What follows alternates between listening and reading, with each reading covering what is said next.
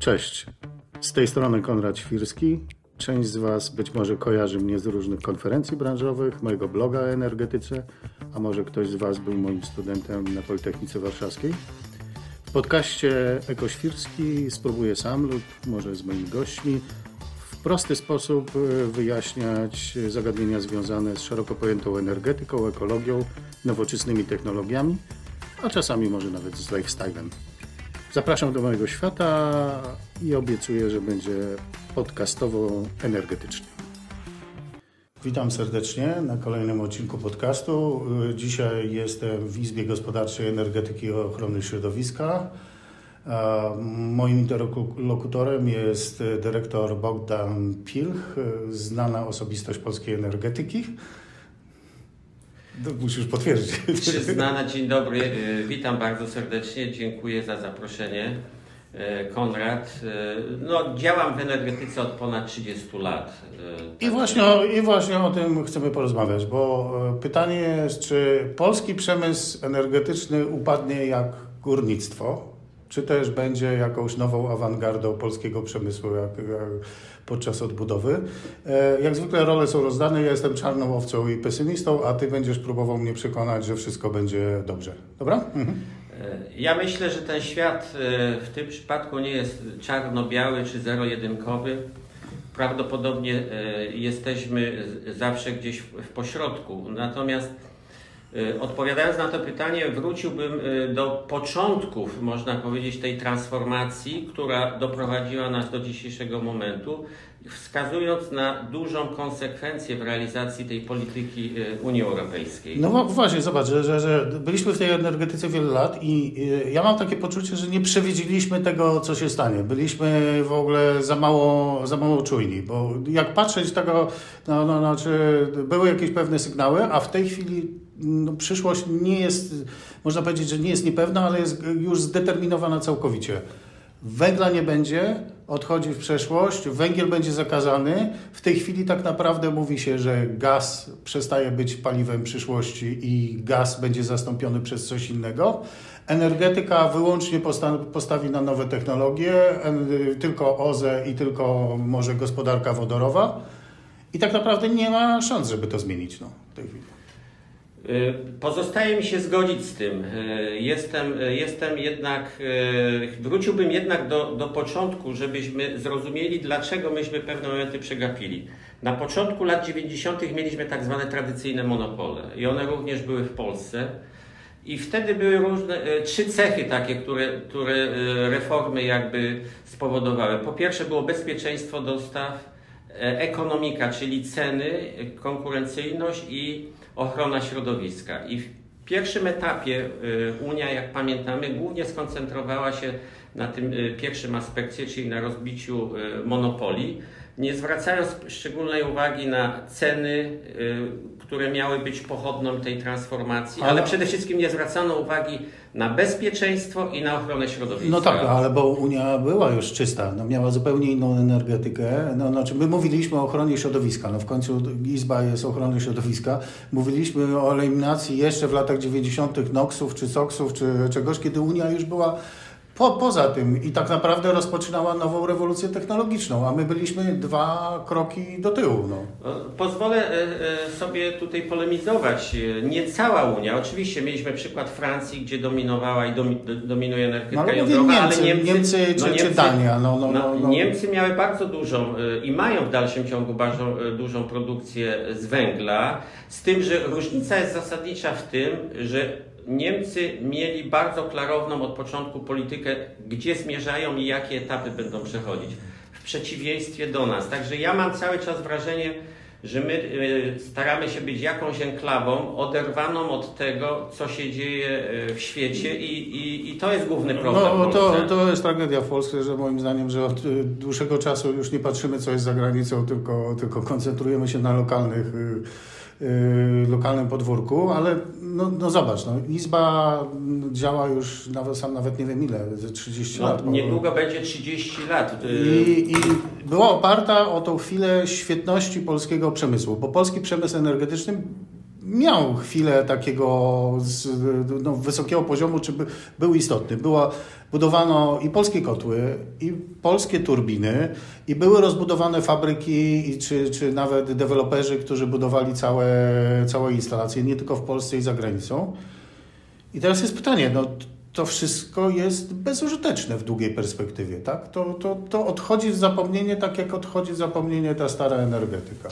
Ja bym użył takiego określenia, że zgodziłbym się z tym określeniem, że chwilę świetności mamy za sobą.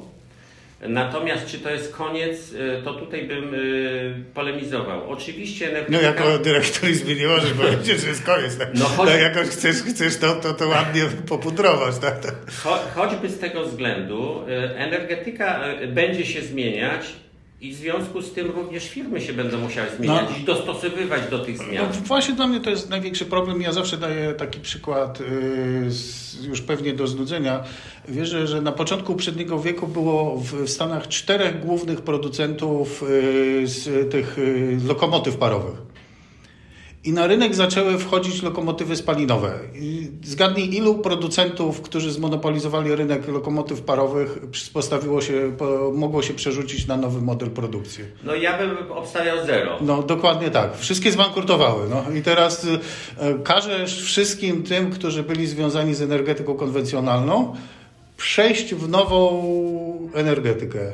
No ja mam wielkie wątpliwości, czy... Znaczy... czy nawiązałem do tego procesu ewolucyjnego zmian, e, który kończy się dzisiaj polityką e, tak zwanego Green Dealu, czyli Zielonego Ładu, który już bardzo konkretyzuje e, kierunek zmian.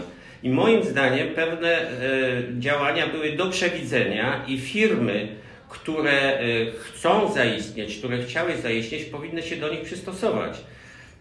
W tej chwili wydaje mi się, że rzeczywiście jest to już łabędzi śpiew i dla wielu firm będzie to duży problem. Ja podam jeden prosty przykład. Miałem przyjemność przez jakiś czas być prezesem e, Cegielskiego. Wiemy, Cegielski to była potęga e, w produkcji silników e, i to oczywiście też nie była nasza myśl, ona była rozwijana, bo to było na, na koncesji MANA. Ale przespano pewien moment. Uważano, że silniki długofalowo będą sprzedawane.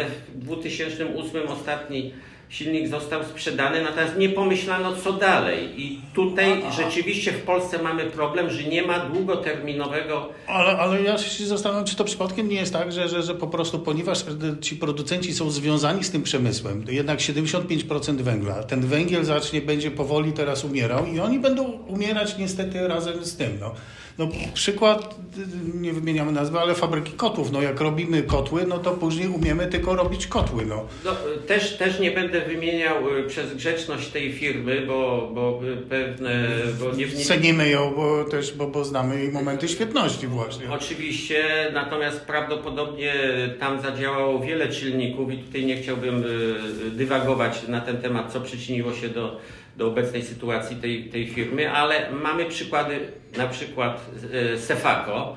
Jest to e, również firma, która głównie produkowała kotły dla e, sektora, nazwijmy, opartego na węglu, ale dzisiaj przystosowuje się zarówno jeśli idzie o gaz, o spalanie RDF-u, czyli w ogóle utylizacja śmieci i wykorzystywanie tego jako, jako produktu jest również przyszłościowo. Także są tutaj też pozytywne przykłady, tylko tak jak, tak jak wspomniałem, musi być dywersyfikacja. Jeżeli opieramy się na jednym produkcie i tkwimy przy nim, głęboko wierząc, że zmiany nas nie dotkną, no to wtedy doprowadzamy do takiej sytuacji jak wspomniany Cegielski czy, czy yy, wspomniana yy, wcześniej firma produkująca kotły. No tak, ale no, no mówię, większość przemysłu jednak moim zdaniem musi się transformować. To takie ładne słowo transformacja to znaczy upaść, a na to miejsce musi wejść coś nowego. No bo zobacz jaki e, dla mnie znamienne jest to, co, co się dzieje w zachodnich korporacjach. No, do, do, rozmawiałem z Grzegorzem Należytym, z prezesem Siemensa, ale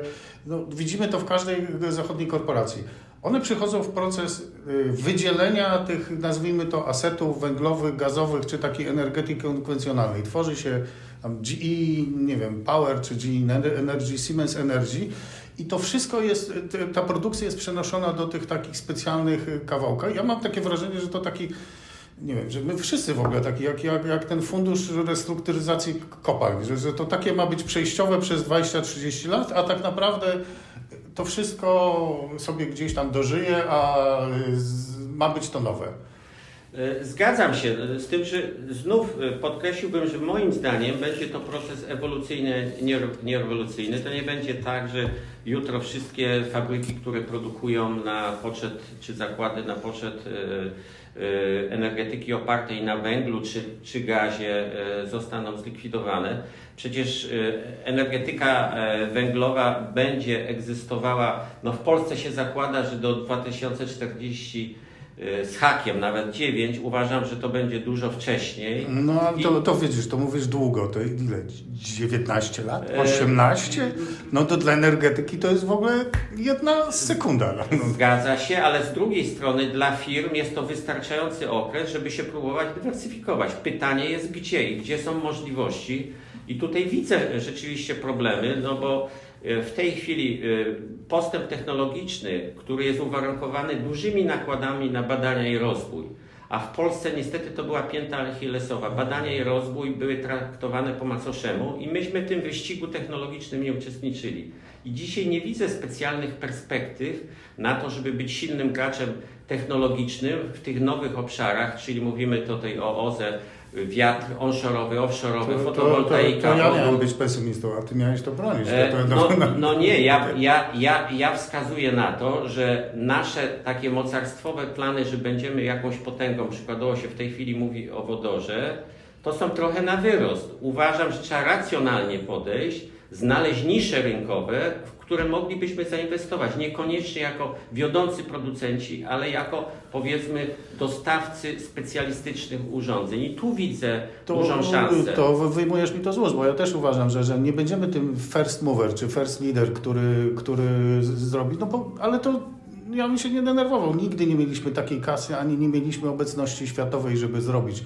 Więc jak, jakbyśmy nawet wrzucili olbrzymie pieniądze w rozwój, w research i development, to i tak nie stworzylibyśmy lidera wiatraków, ani lidera paneli fotowoltaicznych. Natomiast mamy szansę być tym drugim. To jest właśnie to, co się mówi na rynku, że, że wchodzi w momencie, kiedy technologie są już dojrzałe i znajduje swoje nisze i jest specjalistą. No.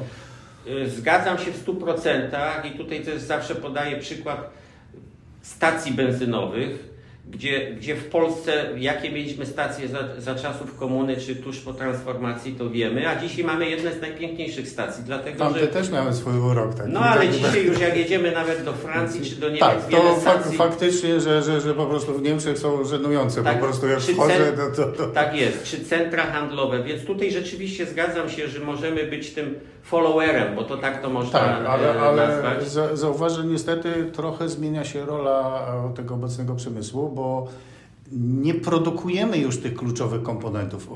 Jeśli mówimy na przykład o fotowoltaice czy o wietrze, to tak naprawdę będziemy składać, a nie produkować samego serca tej, tej instalacji. No, no zgadza no, się. Bo, bo, ja mówię o tym, bo tak się przesuwa jakby trochę ten, ten współczesny przemysł, że, że już nie robi się indywidualnie elementów, tylko kupuje się i się tak naprawdę składa. Składa tak? tak jak klocki.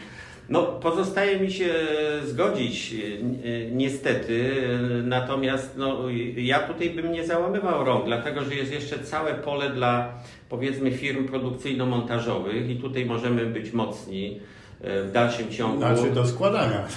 No, e, no tak, ale to jest zawsze jakaś część całego, całego łańcucha inwestycyjnego. E, e, serwis, serwis jest zawsze, nas, serwis jest wysokomarżowy, więc tutaj E, również uważam. Zauważ, że ten serwis też wygląda w ten sposób, że podjeżdżamy, wymieniamy jeden panel na drugi, tak? albo jedną łopatę na drugą łopatę. Trochę, te, y, trochę ta energetyka taka uproszczona się zrobiła, mam wrażenie. No, no e, zgadza się, to jest postęp technologiczny, że dzisiaj łatwiej jest komponent wymienić. Zresztą coś na ten temat mogę powiedzieć, bo pracowałem jako serwisant dużych takich mainframe'ów w latach 80. i i początkowo tośmy szukali elementu e, na danym e, układzie, a później to całe układy były wymieniane.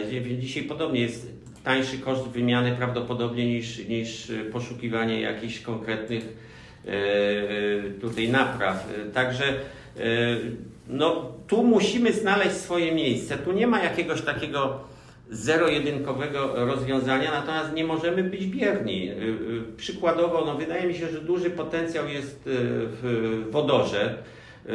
Wodór jest, jest nazywany tym paliwem przyszłości, aczkolwiek ja mam wątpliwości, czy to rzeczywiście szybko nastąpi, jakby się mogło wydawać, bo tutaj są bariery, powiedziałbym, techniczne, związane z właściwościami fizykochemicznymi, ale jeszcze parę lat temu prac, pracowałem w koncernie Engie i już wtedy mówiono o tym, że przyszłością jest, są e, energia odnawialna, gaz i wodór. No tak, ale to zobacz, cały czas wracamy jak mantrę do tego, do tego samego. nie mamy tej obecności na rynkach światowych, więc znowu nie będziemy liderem w produkcji urządzeń, nie wiem, do elektrolizy wodoru, czy, do, czy nie będziemy tego eksportować na cały świat. My możemy jakąś tam niszę, czy jakiś tam kawałek we współpracy z innymi firmami serwisować albo instalować. No niestety na, takie jest nasze miejsce na, teraz. Ale popatrzmy na to, co się działo od lat 90. Po transformacji myśmy mieli własny przemysł, ale ten przemysł został sprywatyzowany. W większości to było y, sprywatyzowanie poprzez sprzedaż firmom zachodnim, firmom technologicznym typu GE, Alstom, y, Siemens, ABB i praktycznie rzecz biorąc, tego dużego przemysłu związanego z energetyką rodzimego nie ma e, od, od, od kilkudziesięciu lat, a mimo tego jakoś funkcjonujemy. Nie, nie, no tak, no tylko, że, że właśnie no, czy to się nie dzieje, czy czego się nie obawiasz, że właśnie te firmy, które mają w Polsce, nie wiem, fabryki generatorów, y, turbin gazowych, czy serwisu turbin gazowych, czy po prostu to nie będzie takie te ostatnie 20 lat czy, czy oni też przeniosą tutaj firmy najnowocześniejsze związane z innymi technologiami? E, ja bym tego nie wykluczał, bo popatrzmy, co się dzieje na rynku baterii. Przykładowo, e, e, Polska jest jednym z liderów w tej chwili, jeśli idzie o produkcję baterii. Oczywiście wykorzystujemy tu przede wszystkim rentę związaną z z niskimi kosztami i atrakcyjnością. I tutaj jednego się obawiam, że, że Polska musi stworzyć takie warunki, przede wszystkim stabilne prawo, przewidywalność, żeby zachęcać inwestorów. Myślę, że dzisiaj robimy odwrotnie, że zniechęcamy inwestorów, no. co widzimy między innymi w energetyce, gdzie większość grup energetycznych, która była w Polsce, wyszła. Dzisiaj ich nie ma. No nie mamy, nie mamy klientów zagranicznych, to znaczy nie mamy firm zagranicznych, wszystkie, wszystkie opuszczają, no bo zresztą wiedzą, jakie mogą kupić tu asety, to tylko coś takiego, co jest e, jakby z punktu widzenia Europy Zachodniej przestarzałe. A obawiam się, że to, to, to co mówisz o fabryki, do tej pory działaliśmy, bo mieliśmy tanią, tanią ziemię i przede wszystkim tanią siłę roboczą, tak? I dobrą logistykę, ale zauważ, że no, jak wchodzi automatyzacja, no to ta tania siła robocza przestaje być yy, no, takim asetem, a jeszcze patrzymy na COVID, czy, to jest druga rzecz, o, o, której nie wiem do końca, czy jesteśmy świadomi i jaki ma to wpływ na przemysł. Że jedna to jest, że zmienia się to, co produkujemy, a drugie zmienia się, jak produkujemy. Już nie produkujemy za pomocą ludzi. No. E, zgadza się, to jest proces nieuchronny. Paradoksalnie pandemia przyspieszyła ten proces digitalizacji, cyfryzacji przez co będzie również y, y, z tym związana obniżka kosztów i podniesienie efektywności.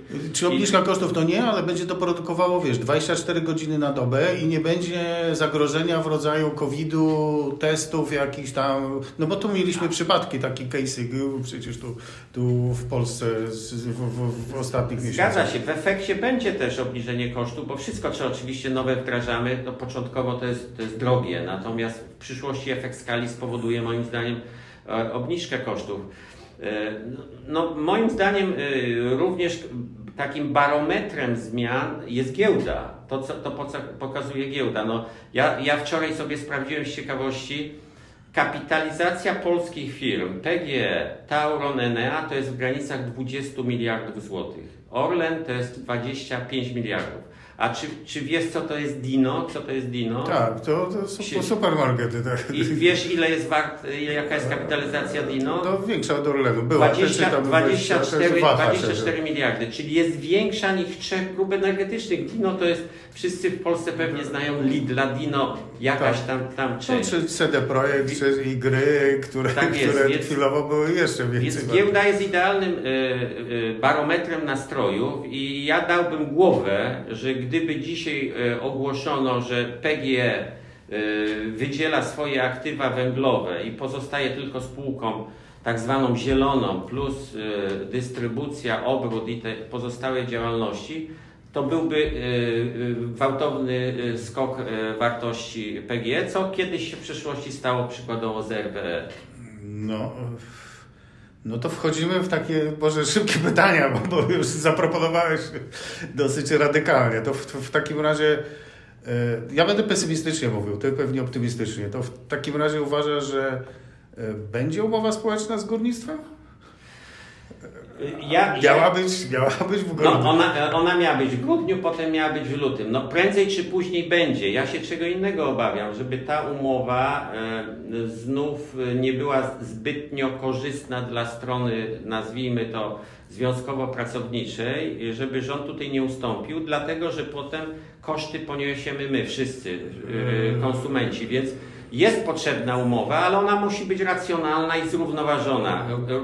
E, Tu, tu się zgodzę częściowo z Tobą, ale uważam, że ona nie powstanie, a jeśli już powstanie, to zaniepokoiło mnie, że było określone, że podstawą tej umowy będzie propozycja związkowa, co moim zdaniem idzie w kierunku, że taka umowa tak czy inaczej nie będzie mogła być zrealizowana, bo związkowcy znowu będą zawiedzeni i powiedzą, że ktoś ich oszukał, ale no, nie ma sensu podpisywać czegoś, co nie jest y, możliwe do, do zrealizacji w przyszłości, no bo chyba nie zbudujemy instalacji IGCC czy, czy jakichś nowych technologii węglowych. Wiesz doskonale, jak jest w negocjacjach, że obie strony y, y, swoje warunki stawiają, jest to jakiś przedział negocjacyjny i w tej chwili jest tylko kwestia optymalizacji. Moim zdaniem umowa y, musi być, y, bo y, no, bez niej trudno sobie wyobrazić reformę górnictwa. Natomiast paradoksem jest to, że niezależnie co my w tej umowie e, zapiszemy, jakie terminy nie wpiszemy, to rynek to może zweryfikować i widzimy, co się dzieje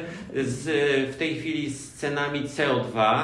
Mówi się oczywiście, że są spekulacje, ale Tak, dzisiaj ale- mamy już 40 Tak, no to jest, euro. to, to jest po prostu dwa razy szybciej niż, E, e, niż planowaliśmy. Tak jest, to jest jeden czynnik. Drugi, handel emisjami. Dzisiaj mamy taki, a nie inny system. Wiemy, że on się w przyszłości zmieni, co będzie jeszcze większym obciążeniem dla firm, bo już nie będą dostawać e, darmowych e, alokacji. W związku z tym ten koszt CO2 w cenie no, będzie znaczącym komponentem i niestety obawiam się, że, że finalnie e, problem to będzie, problemem będą obciążeni polscy konsumenci i i polscy, polski przemysł i, i, i cała, cała sfera e, usług, działalności No, gospodarczej. no dobrze, to co z polskim sektorem energetycznym i z tymi polskimi dostawcami, a może i zagranicznymi? Bo ja uważam, że będą szły w kierunku zmierzchu przez następne 20 lat i będzie trudno mówić o tym, że dadzą radę się przebranżować.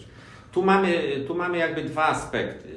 Pierwszy aspekt, y, że ten akt y, likwidacja y, sektora węglowego czy energetyki w oparciu o węgiel, w przyszłości o gaz, to będzie proces też, który będzie trwał. Te aktywa trzeba będzie w jakimś stopniu utrzymywać, więc część firm na pewno dzięki temu będzie mogła e, egzystować, bo to będzie No, no wiesz, ale, ale wiesz, wiesz, wiesz, jak wygląda serwisowanie sektora, który jest bez przyszłości. no. Wiem, e, To- to- wiem, no, oczywiście. może to być stabilna praca, ale tak naprawdę 20 lat do, do końca. Ale no to wiesz to- trochę jak, jak spółka górnicza ma to, To, wyglądać. to tą samą polemikę moglibyśmy mieć na temat sektora e, samochodów. E, w, w tej chwili wiemy, Tak. że w przyszłości będą tylko samochody elektryczne. To kiedy to nastąpi, nie wiemy. Może to będzie 2,40, może wcześniej, może później. Zgadzam No, tak się, że czy, czy wszyscy producenci i wszystkie warsztaty samochodowe będą... Będą się przestawiać. Albo zginą po prostu, bo będzie się to inaczej Tak jest, więc kto się dostosuje, no to przetrwa, więc tu będzie identycznie. Ja, Ktoś- ja, ja uważam, że dostosuje się kilka firm, które mogą być bardziej na przykład dostawcami kompleksowych instalacji, bo przerzucą się na śmieci, na jakieś jeszcze modernizację ciepłownictwa, natomiast cała reszta taka typowo związana z klasyczną energetyką, no może zostać jedynie jako serwisowanie resztek przemysłu przez następne 20 lat. Y, Przede wszystkim serwisowanie, ale również myślę mogą y, dywersyfikować swoją działalność. Przecież w tej chwili mówimy o, o morskich y, farmach, o lądowych farmach, fotowoltaika. Oczywiście zaraz powiesz, że to są tylko y, kwestie montażowe, składanie klocków i tak dalej. Tak, ale również myślę y, montaż y, podzespołów. Znów podam przykład Cegielskiego. Do Cegielskiego kiedyś się zwrócono e, żeby e, s- być e, producentem, e, współproducentem turbin. Wtedy w ogóle e, wiatrowych ich to nie interesowało, ale później był serwis przekładni. I to jest e, e, świetna działalność. I też tego nie podjęto, pomimo że mieli bardzo dobre doświadczenia na tym polu. Więc, E, to wiesz, jest ja- kwestia ja- ja- podejmowania wyzwań. No ja bardziej widzę, że, że jeśli mówisz o fotowoltaikę, to, to z zainteresowaniem patrzę na te nowe firmy fotowoltaiczne. Zobacz, działają bardzo agresywnie i moim zdaniem my mamy, jesteśmy na progu budowy jakichś takich nowych polskich, ja nie mówię czempionów energetycznych, ale przyzwoitych firm dostawczych, którzy, które wyrastają z po prostu z bycia, nie wiem, prostymi montażystami czy serwisantami, a teraz są już rodzajem korporacji energetycznych. No. W stu, w stu procentach się zgadzam i tutaj też powiedzmy, dam, dam przykład, y, jak rozwijała się w ogóle działalność, jeśli idzie o y, budowę y, farm wiat- wiatrowych. Pamiętamy na początku, kto to robił. Robili to przede wszystkim małe firmy, deweloperzy, firmy zachodnie, na samym końcu duże firmy y, polskie dopiero wkraczały, kiedy już praktycznie było wiadomo, że jest to biznes przyszłości. I tutaj jest podobnie, kto przewidzi te trendy, znajdzie swoją tą y, niszę, znajdzie produkty, które będzie mógł robić, miejsce swoje, no to przetrwa. Kto będzie tkwił, y, tkwił w bezładzie i będzie oczekiwał, kiedy będzie koniec sektora i koniec jego, no to, to niestety nie przetrwa. Także tutaj niestety liczy się inicjatywa, zdolność przewidywania, ryzyko i pieniądze, bo tutaj cały czas z tyłu głowy musimy mieć pieniądze. No dobrze, to ostatnie. Jak będzie wyglądała Izba Gospodarcza Energetyki i Ochrony Środowiska w roku 2030? Masz ponad 100 uczestników na dzisiaj. Ilu z nich zostanie? Jak to będzie wyglądało?